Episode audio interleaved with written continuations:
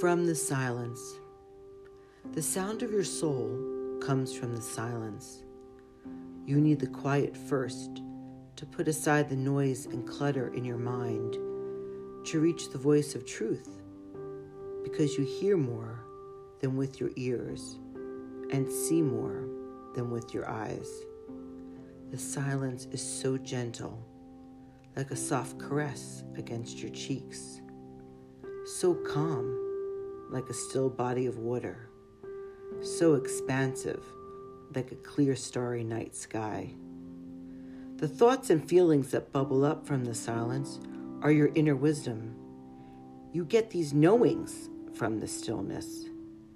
You may feel like what you're receiving isn't real. Some might even say you're crazy, or at best have an overactive imagination, so you dismiss what you're sensing.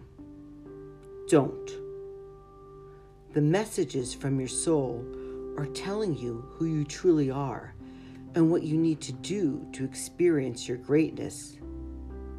They reflect your truth.